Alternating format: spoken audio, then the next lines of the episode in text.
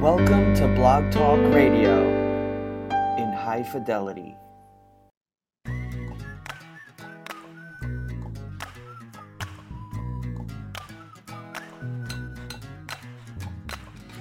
Every day feels like Sunday morning. Still got my day job, but I feel so free.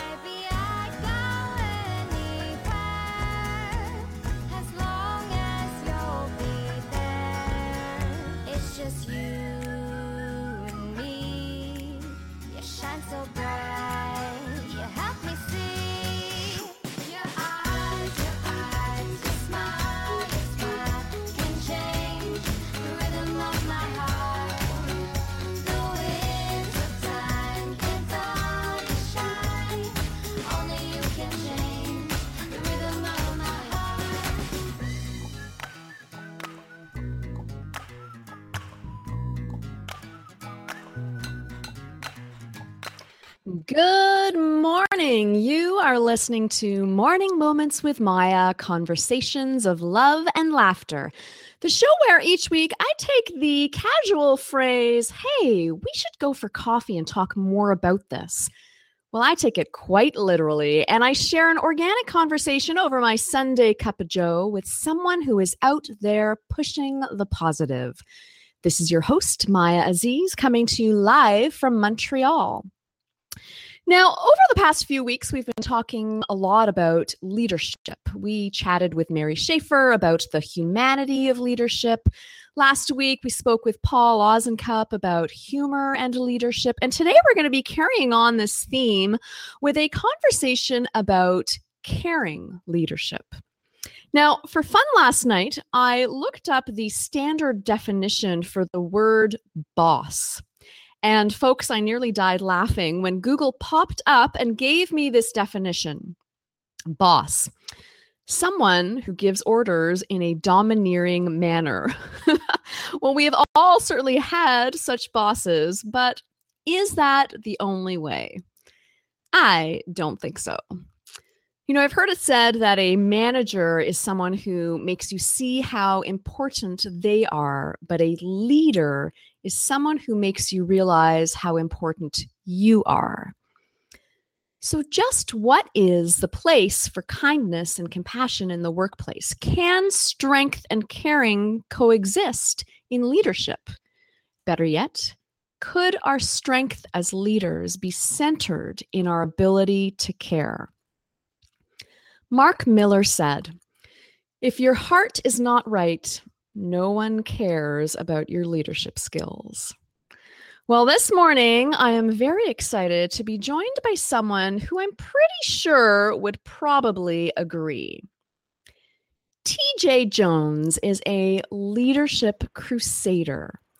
With 25 years of experience developing leaders as a teacher, coach, sales executive, and director of training and development, he has led professionals through multiple corporate acquisitions and change initiatives using his belief that caring is the heart of leadership to influence and inspire their teams and organizations. Author of The Caring Warrior Awaken Your Power to Lead, Influence, and Inspire, TJ helps his corporate clients develop a cultural blueprint where caring leads to trust, engagement, innovation, and business performance. He uses an approach he calls active coaching with coaching clients and teams and has been known to describe his efforts to highlight caring in the workplace as an exercise in sprinkling his idealist dust on things. But personally, I would say that this is just the kind of essential fairy dust that we are all in desperate need of. And so, what a pleasure it is for me to have him join me today for a conversation about the place of the heart in leading others. TJ, welcome to the show. Thank you. What a wonderful introduction. feel great. I feel about. I'm so happy. I'm so happy you could join me this morning. Me too. So, TJ, you know, I, I know a little bit about your professional background. You were a teacher, you were an executive. You know, your your interest in leadership and your expertise in leadership is clear. But I want to start, I want to understand What more specifically led you to realize the importance of this notion of caring in leadership? great question. I well, I'll just start by telling you that I had a point in my career where I hit the wall. I really burnt out, and I suppose a number of your listeners can relate to how difficult it is, regardless of what generation you come from, to to navigate uh, to navigate the working world, the pressures to make a great living, the I guess the expectations of your loved ones, what it is that you're supposed to do with your life. But the most important thing is so much time and energy trying to navigate those waters and having been through so many mergers and acquisitions, eight actually, where the companies that I worked for were bought.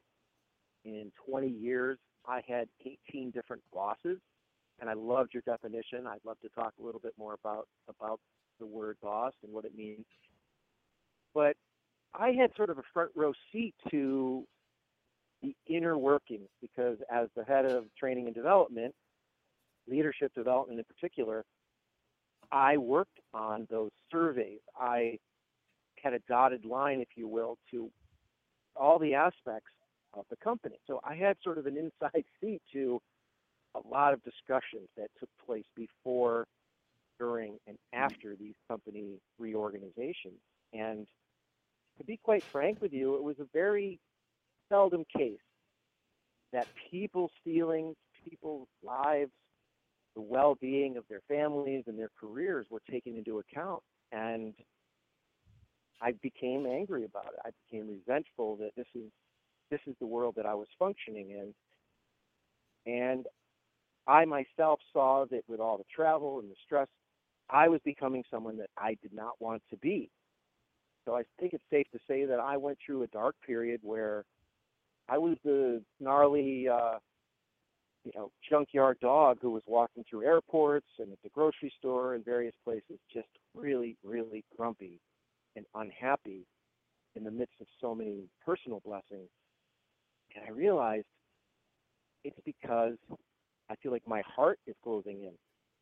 My success had always been as a teacher, as a coach of, of young people in football and other sports. The caring heart was what led to my success and my positive influence on people.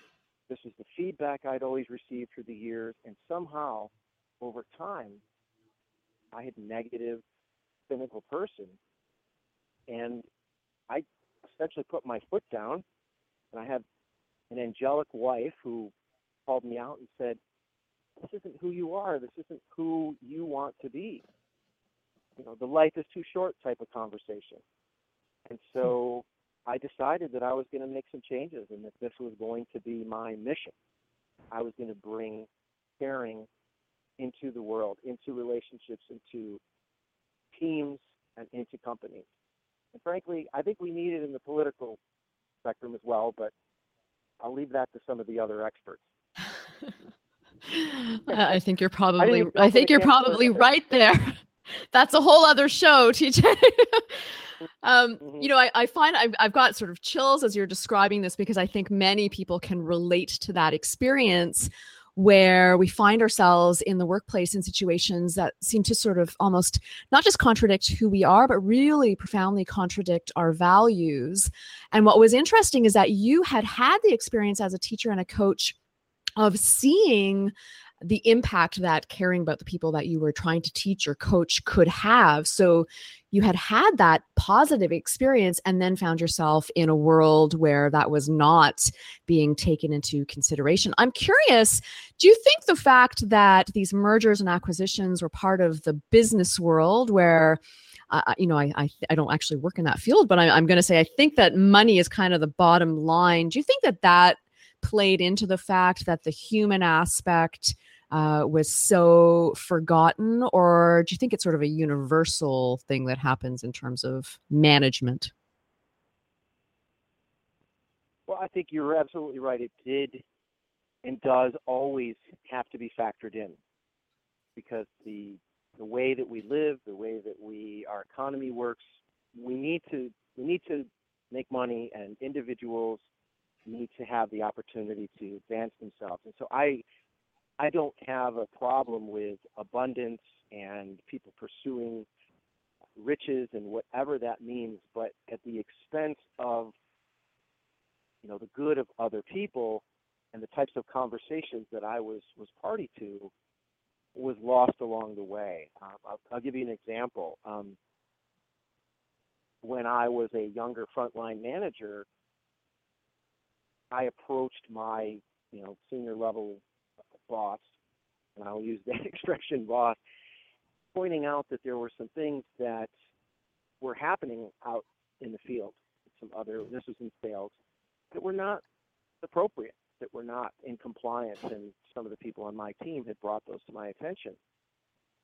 So, without a lot of you know, data specifically or evidence, if you will, I just brought this to the table and said, concerned about, it puts people at risk, including the organization, and I finished with, it's affecting the morale of my team.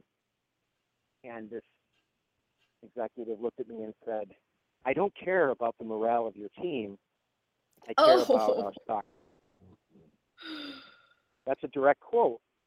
So when when the pursuit of the bottom line and the pursuit of you know riches and accolades and awards takes over someone's character and values and the well-being of other people, then then it's out of balance.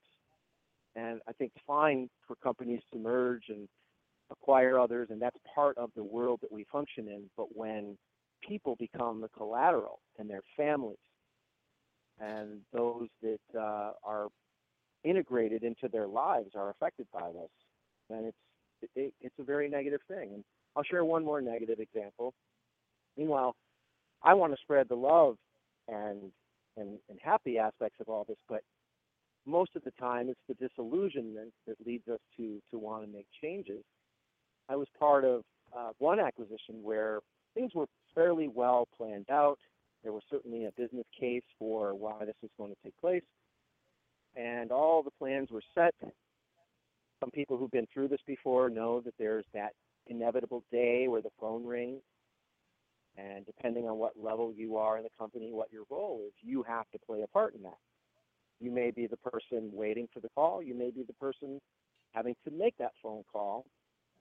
And the better this is planned, hopefully, the more, you know, it's a very unfortunate thing, but hopefully the smoother things go and it's done with delicacy and grace. Well, one of these that I was part of, I had to lay some people off. It's, you know, very heart wrenching experience to be on any end of that um, particularly if you're the one receiving the call. But first thing in the morning, I began making my calls. I was unable to reach, turned off all of their devices. So people are waiting to hear that they're no longer with the company and you can't reach them because the company has already turned off their devices. So these are things that uh, just small examples not small examples, but examples of things that I experienced that I found just despicable and unacceptable. And I saw way too many examples of it. So I felt strongly enough that I was going to get on top of a roof and and shout it out to the world or whoever would listen that we need to care more about how we function, how we treat people, and we can still be financially successful and flourish, in fact, probably even more if we go about things that way. Uh, what a great example. I'm I'm you can't see me but I'm jumping out of my seat with a little bit of horror at that example. Um, but I, you know, I have a question though. So why, I mean, why do these examples exist? Like the people in leadership in these companies, they're not bad people. They are often people with their own families. They are human. So, I mean, are there common mistakes that are made in your experience that lead to these kinds of situations where the human is forgotten? You know what happens, in my view, is it's a, like a moral erosion. It's mm-hmm. gradual, and it's it's. I'll liken it to the way that we walk around nowadays on the street or in an airport. We're looking into the phone most of the time, and I say we because I'm certainly guilty of my, of it myself. Gradually, it just doesn't happen overnight, and I think that a, a middle manager, for example, who has been hurt by a, a boss or someone that they reported to early on has scar tissue. They have hmm. learned through you know the process of growing up in whatever company, whatever industry they're in, they've learned to be more protective of themselves. And so when you become more protective of yourself, you have more of a scarcity view of things. And so part of your motivation is quell that fear that you feel to seek outside reassurance that you're okay, that you're safe, all the while being, you know, protective. And so if you're in a role of leader and you're influencing other people, but your primary motivation is to protect yourself or to make yourself look good, then you're not taking care of the people in your care. So there's a, you know, an expression I use and I write, you know, put it in the book. Are you trying to look good or do good? Nice. Um, what a great analysis uh, uh, that it, you know, there is an aspect of this is that is sort of learned behavior. And as I was listening to you talk, it, you know, what popped up in my mind was it's very similar and i'm not saying that that these cultures are are bullying cultures but it's very similar to in the school ground um, how how the influence of a bully or that kind of culture and then others sort of are drawn to it uh, in order to protect themselves from then being those victims or being on the on the hurt scarred side. And it becomes this this cycle. We're going to talk about how we change that in a minute but i want to you know you've really done a great job of uh, describing what it looks like when when a workplace culture is not caring. How would you define then caring leadership? What does that look like What's the very simplest point of origin here? We caring is something that I believe is within all of us. There's a lot of intellectualizing that we've chosen to do over the years. Where's the data? Where's the proof? Show me the survey. And Maia, uh, the data on workplace trust and engagement haven't changed or certainly gotten better for nearly 20 years.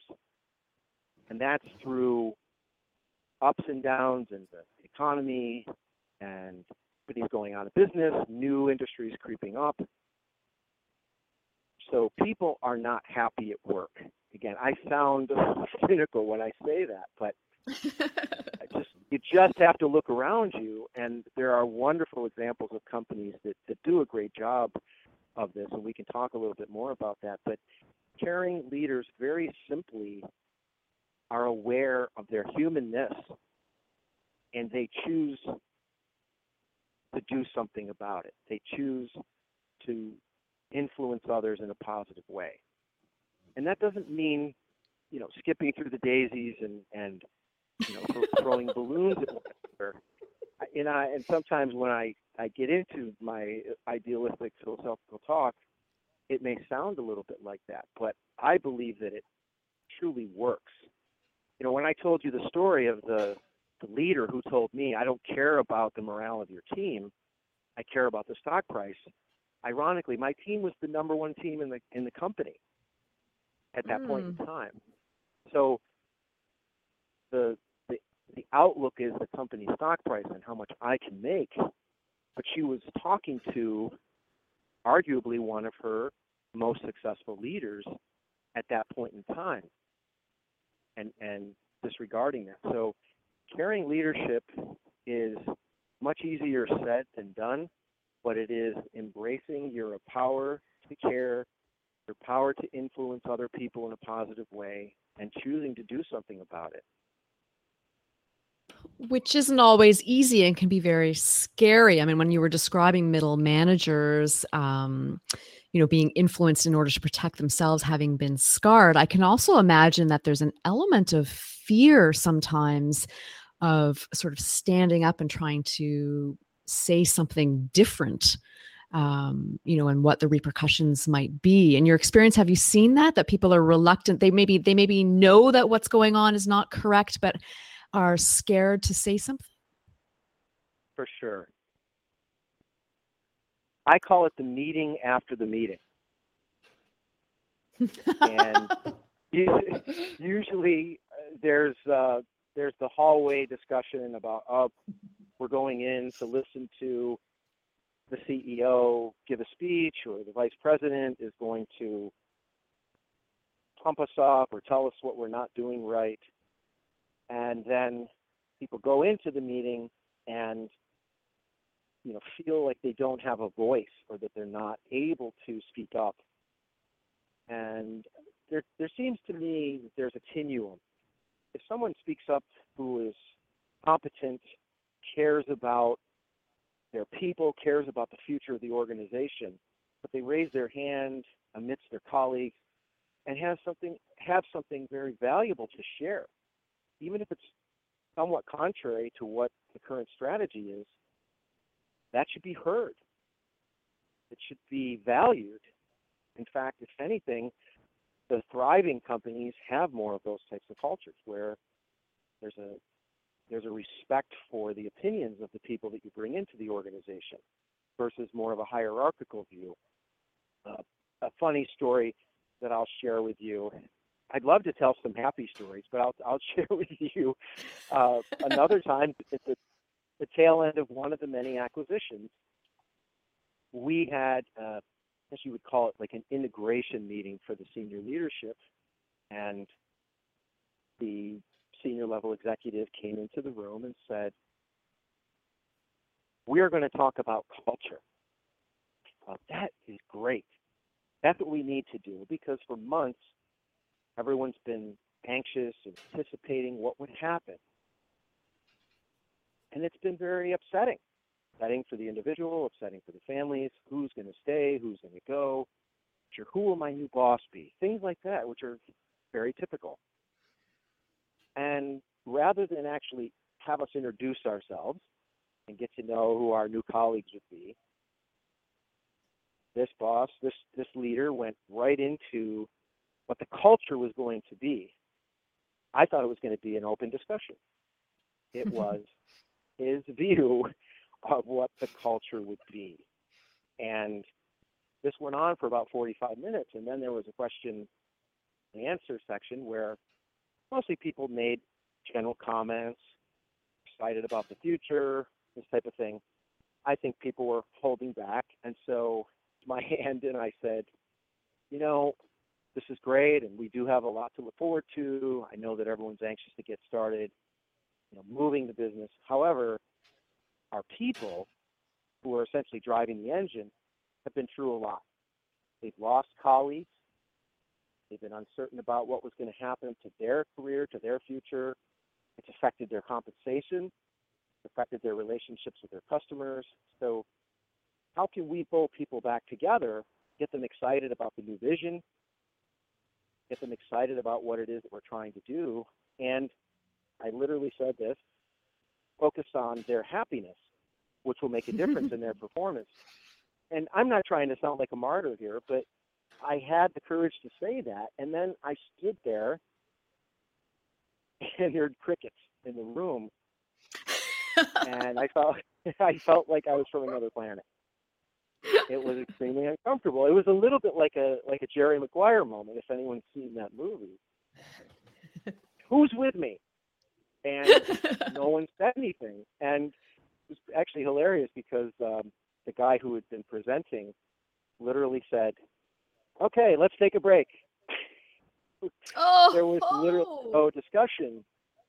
So I think, you know, to the point, again, and I'm not trying to hold myself up as this, this martyr, but it's really a simple question. I think if you detach yourself from the moment, of course, the people are the ones who are making the sales. The people are the ones that are out there interfacing with the customers, regardless of what the business is, regardless of what the industry is, and yet the culture discussion was all about what the boss wanted or what the, the bottom line needed to be. And sure, business needs to get done. However, if you don't address the people part of it, it's weeks, it's months before you really have everybody pulling in the same direction. You know, to use that analogy of the rowing. And if you don't address that, you're missing you're missing that huge opportunity. You know, and then of course in the hallway after that that were elbowing me and saying, Man, why did you say that? Or, or dude, that was great. You know, thanks for bringing that up. I thought, why did you all leave me flapping in the wind? So there you go. What a what a great example, um, and, and, I can picture it. And good on you for having done that. Um, it's interesting. A, a guest recently spoke about something similar and said, you know, if you're if you decide if you're ready at that point where you're going to speak up for what you believe um, is this contradiction of values or for to hold up the values that you think should be in the workplace you need to be prepared for whatever's going to come next. Um, and obviously you were and others who might agree with you were not um but I, i'm curious did anything was anything heard from what you said? Like did you ever get any feedback from the senior management that it was heard at all or was it really we're going to take a break and that's it that's all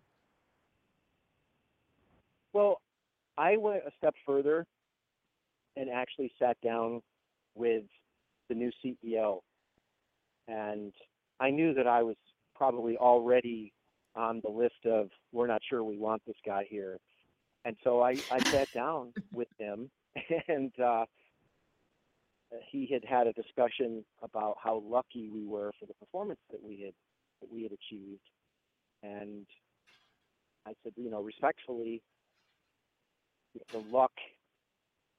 There may be some truth, market conditions, trends that benefited us, but you have hundreds of people out there who've worked hard, and so suggesting that they were lucky may not be the best way to get them to continue, you know, working hard. And mm-hmm. he, he wasn't thrilled being challenged like that.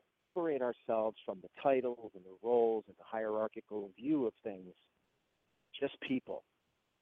Mm-hmm. And this guy was a billionaire. And so there was a part of me, I'm. I'm used to be a high school teacher.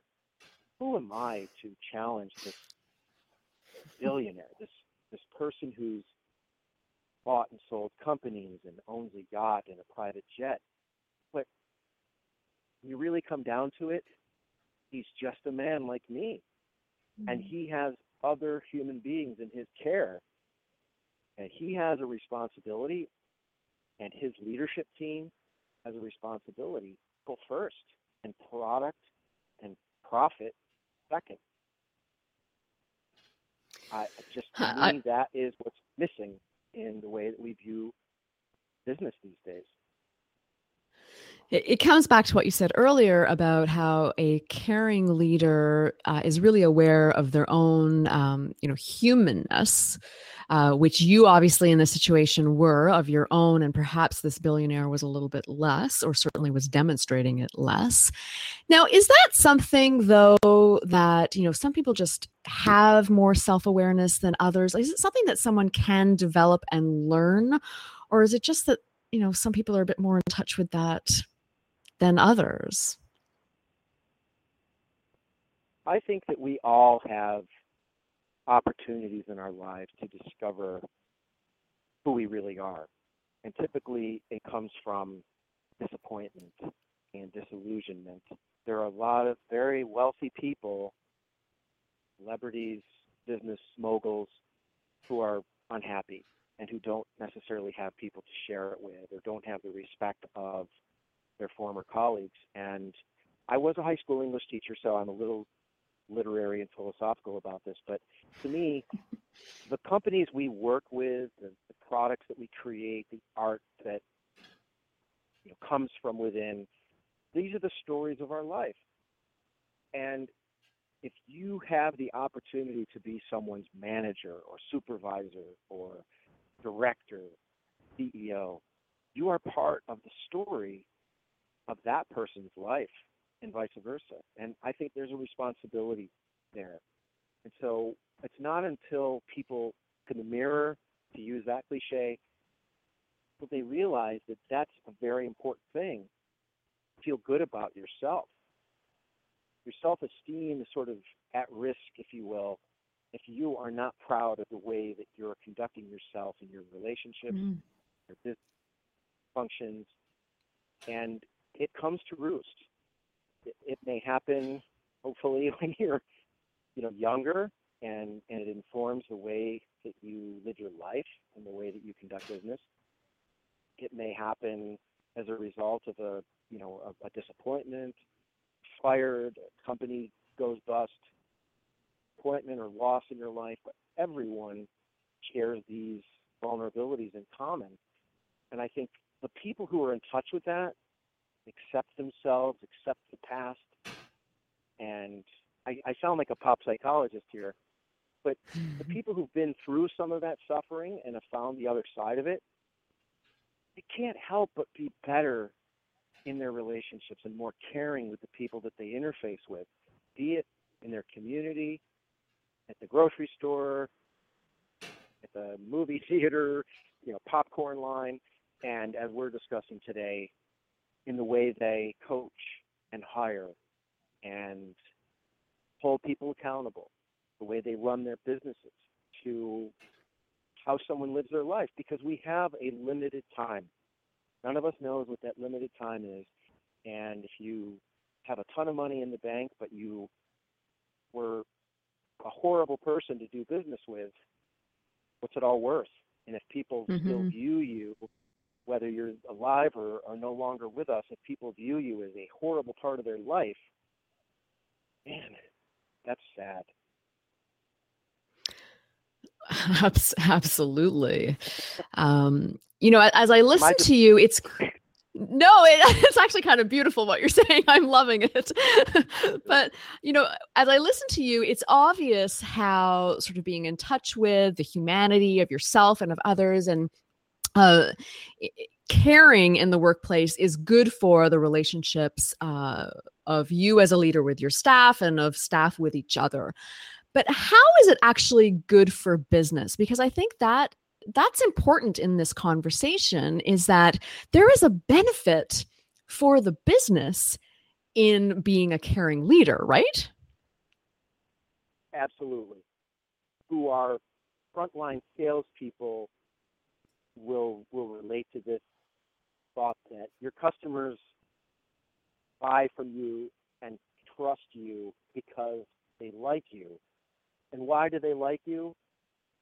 It's not just because you have a sunny personality and a great sense of humor and even a great product, but they they like you and they buy from you because they know that you care. You care about doing right by them, and your behavior shows that. So, to me, there's an authenticity about caring where the thought, intentions, the behavior, and the words are aligned. And that's true of individuals, that's true of teams, that's true of organizations. So, beyond you know the buying piece of it, beyond that that business aspect within the organization, we listen to people that we respect. We follow leaders that we trust. We may have to follow people that we don't trust because we have to, but we certainly don't do so willingly. And we're Mhm. loyal to those people we believe have our best interest at heart. And so I'll use you as an example, Maia. You're a talented Gen X uh, professional who's made a transition into a new organization. You bring tons of experience and passion and bottom line results to the table. And if within the first month or two months you can't stand the person that you're reporting to because he or she is nasty and you don't feel trusting, what happens to your performance? What happens to your motivation and your creativity? It's down the toilet. Yeah, absolutely. Motivation, even if you still sort of do the minimal work, uh, it's not the same thing as your motivation when you actually believe in the person that you're reporting to. You're absolutely right. Yeah, and so, and, and I'll just carry it further, and we'll say, okay, so say now that you're you're in that same role, but you have ten or twelve people reporting to you. How does your feelings about your situation impact those people and your ability to coach and inspire and motivate those people? I love this exercise because I'm putting myself right there.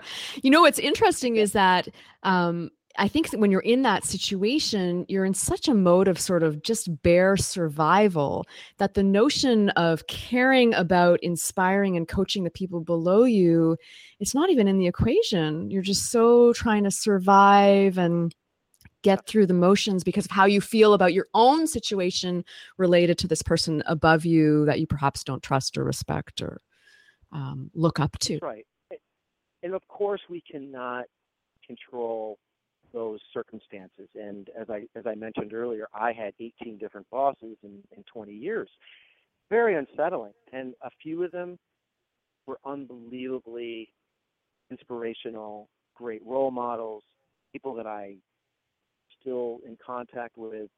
But there were a number that were not, and I think came down to uh, scarcity thinking, selfishness, their own fears. And you know, this is with some perspective, but I'll just tell you one story of, of the, the opposing. My first opportunity moving from an individual contributor quite a few years ago into my first frontline management position the director who brought me into that role, his name was Eddie. He's a phenomenal guy. He sat down with me for two full days in a row. Now, this is someone who has hundreds of people reporting to him constantly on the phone, a million different things uh, pulling at his time and attention. And he spent two eight hour days getting to know me and finding out what my needs were, very clearly setting out his expectations of what he needed from me, what the organization needed, how he expected me to manage my team. And to hear me say two days doesn't sound like very much. But I ask your listeners to think how much time have you had with your direct boss, you know, setting the stage for the future? Uh, particularly if you're in a position where you're a new leader. Have you had that much time? A lot of people would say, I don't get two minutes with my boss. like, check in with me, check in with me, you know, if, if something goes wrong.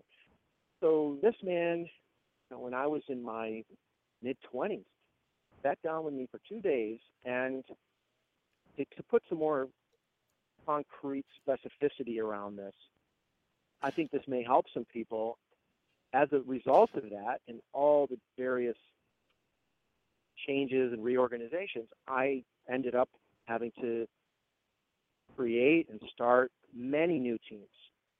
And so what I developed from that experience is something called the contract for success. Four is actually the number four. And so the very first thing you do, or if you don't have the opportunity to start, you, you press the reset button. And you sit down with each individual on your team. I don't know how much time this will take, but you have to devote the time. And you talk about expectations. And so I'll just, as, as long as it's okay, I'll just get really detailed about this. Is that all right? Please do. Please do. To me, could could very certainly be done in other relationships as well. Roommates, marriages. Uh, I think it's, it's it's really crucial. What are the four most important things you need from me? So Maia, if you and I were beginning a working relationship, I was your immediate supervisor, you were my direct report. I let's sit down with you with a piece of paper and I have a little template for this on my website, but what are the four most important things that you need from me? List them out and explain them. We'll, we'll talk about them. That's a very uncomfortable question sometimes for people. And so what you might get is a really vague answer. Well, TJ, I really, your support will mean a lot to me. I can understand that, but what do you mean by support? Because everyone explains something like that very differently. Well, I like to be able to share ideas and communicate and ask questions because while I'm super motivated, sometimes I like to brainstorm. That's how I process things. That's how I think. And that's how I, I get to better decisions. So I would love that kind of support from you. Okay, how do you like to do that? Do you prefer to text and then get on the phone? Do you want to talk once a week? Like get really detailed about those expectations and those needs. And any more than four, frankly, is is too much because those are promises that you can't keep. But really finding out what does this person need from me to be successful. And then on the other side, of course, I'm your your immediate manager, your immediate supervisor. I then also need to lay out for you what my expectations are of you. For example, commitment. What do I mean by commitment? Well, I want a full day's effort. I want you to passionately plan and strategize how you're going to spend your time, your day. Take a project from A to Z. Communicate effectively with the people involved, the other stakeholders that you're working with. And so, what I'm getting to is these conversations are crucial to not just the relationship, but to the performance and to the working relationship in in it. Because it's not just like the manager has a team and the team just goes off and does what they do but that individual has a personal contact or connection hopefully with each of those individuals and it has to be somewhat unique because human beings are unique. One of the most important things that i ever did as a leader and i had 15 years of direct leadership experience range teams ranging from you know 10 to you know 40 50 people and training people. You earn the, the right to have these difficult conversations courageous performance conversations when you sit down and have these have these discussions it's kind of like the roommate example let's uh, these are the boundaries that we're going into and the marriage the love languages. I, I'm guessing you might be familiar with that very popular book. To me, this is almost like a professional love language. Do you need what matters to you and what matters to me? And if we talk about these things up front, or we press reset and we have this discussion midstream, it changes the game. And if more people were doing this in more teams and in more organizations, it would make a huge difference. And that is the culture. You know, the gentleman that got up in front of the room and said, Here is our culture, was kidding himself because the culture is people. It's how people feel working for that company, how they feel about what they're doing, how they feel about the vision of the future. It's not what somebody else dictates, and it never was. Dictatorships don't work.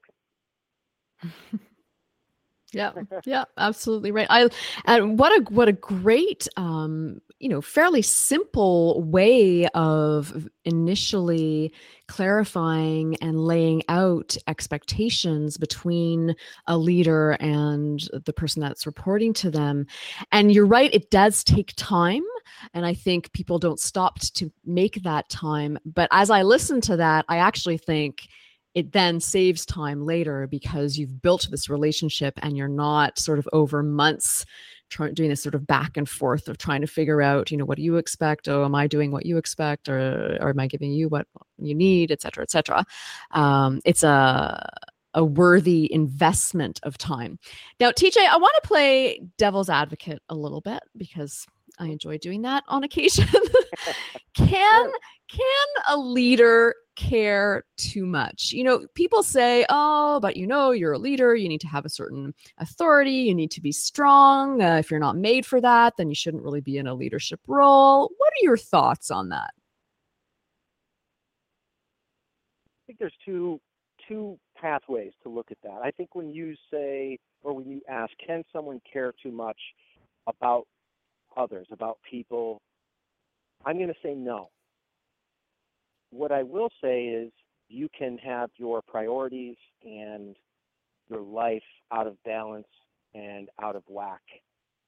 Example would be the new manager who cares and who wants to be available for their team, for their people, but has created no boundaries around how, why, when, what's appropriate in terms of, you know, reaching out personal time. And so I've seen a lot of the younger managers that I coached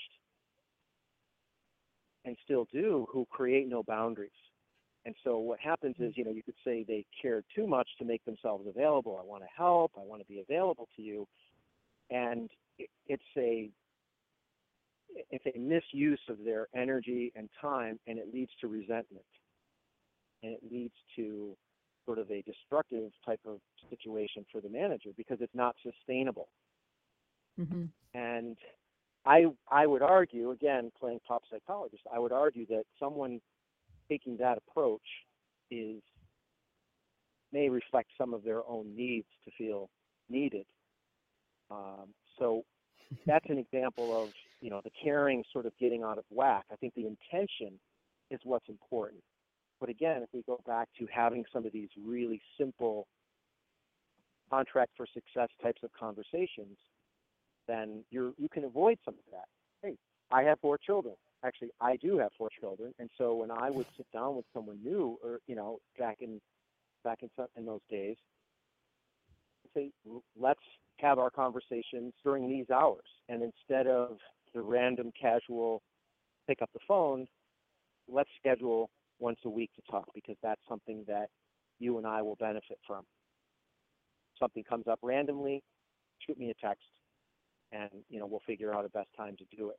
So I think you can't care too much about the people, but you also have to care for yourself and care for the priorities of your life to to balance things out. And that is not an easy task. That's not an easy thing to do. On the other side, I, I'm I'm guessing that you're wondering if there's too too much vulnerability puts a puts a leader in danger. And I think there's a great difference between you know, my book is called The Caring Warrior. And the reason I didn't call it the caring marshmallow or something like that is because I that's all I could think of. I believe that caring gets a bad rap. Caring sounds like a fluffy, soft type of word, but when someone leaves a boss, when someone leaves a company, someone's complaining at the island in their kitchen about their job. I believe what's underneath that is that feeling of career. They don't care about developing me or my compensation. So I believe that's that's underneath it. But a caring warrior, a caring leader, cares with a fierceness, and that sometimes can come in the form of giving someone very candid, direct, even harsh feedback if something needs to turn around. Again, we go back to the expectations discussion. Well, you've essentially broken that contract for success because we agreed that this was something that